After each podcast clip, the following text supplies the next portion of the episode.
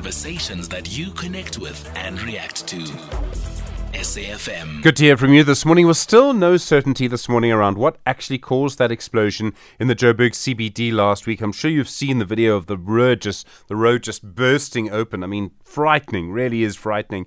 Many businesses still closed in that area. Uh, there's no electricity, no water in parts of that area. People still trying to make sure that it's actually all kept safe. Um, I'm hoping that we'll get some more information from the city of Joburg through the day. I get the sense that people have been working uh, through the weekend.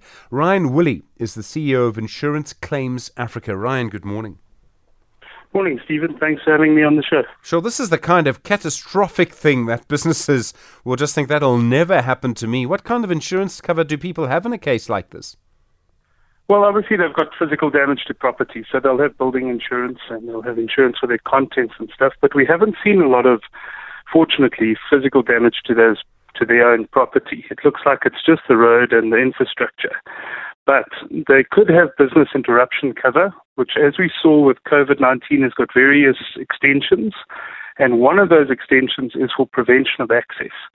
And that's where, if their business has been impacted, if they've had prevention of access to their premises or hindered access to their premises, they can claim the loss of income that they suffer from the insurance policy.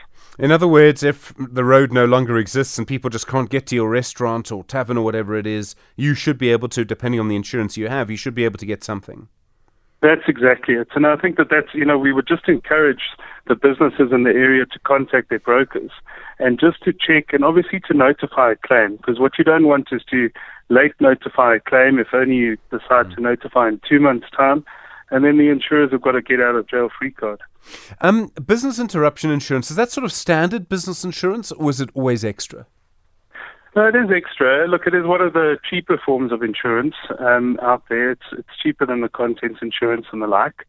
Um, but there is a lot of awareness that was created out of the COVID 19 and the riots and the floods. And I think that a lot more businesses are buying business interruption cover than they used to. That being said, you know, these these businesses in this area are, you know, you know, potentially not those that insure, which is also difficult. Um, the the other thing that's happened is that services, so electricity and water, have been disrupted. Are you able to claim for that? So we've seen lots of restrictions coming through from insurers on on electric electrical claims, you know, linked to your electricity supply going down. And the cause of that tends to be quite difficult. But with it being an explosion, yes, there potentially could also be cover for loss of public utilities, which is gas, water, and electricity. But we've seen those covers narrow um, over the last few years and also due to Eskom's you know situation. Well, I was going to say, I would imagine that this is going to become a big a big question. You know, if people are running businesses, they absolutely have to have whatever it is, gas or water or electricity or Wi-Fi. And uh, I suppose Wi-Fi might be slightly easier for various reasons. But I would imagine there's going to be a huge amount of interest in any kind of insurance cover that could provide some um, uh, compensation for that. And yet, you know, an Eskom outage can go on forever, so no one would want to cover it. Yes, and we've seen the insurers, like I mentioned, and the reinsurers narrow their cover, but mainly around, you know, um, uh, if there's a national grid failure and the like. So, you know, those those exclusions that we're seeing creeping into the, uh, you know, into the policies are due to obviously more risk, um, you know, surveys and stuff that the insurers are doing and their risk appetite. But prevention of access cover is still there, um, and it normally has a radial limit of like 5, 10, or 25 kilometers.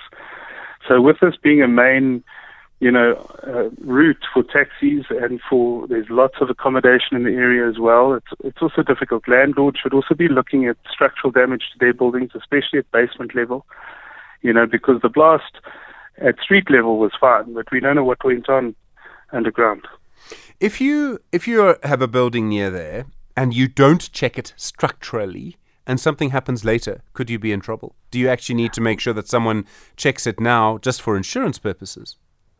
Correct. So what you would do is notify the claim. The insurers would then send out their loss adjusters to come and check. And I think that that would be the most prudent thing to do. Ryan Woolley, thank you very much indeed, the CEO of Insurance Claims Africa.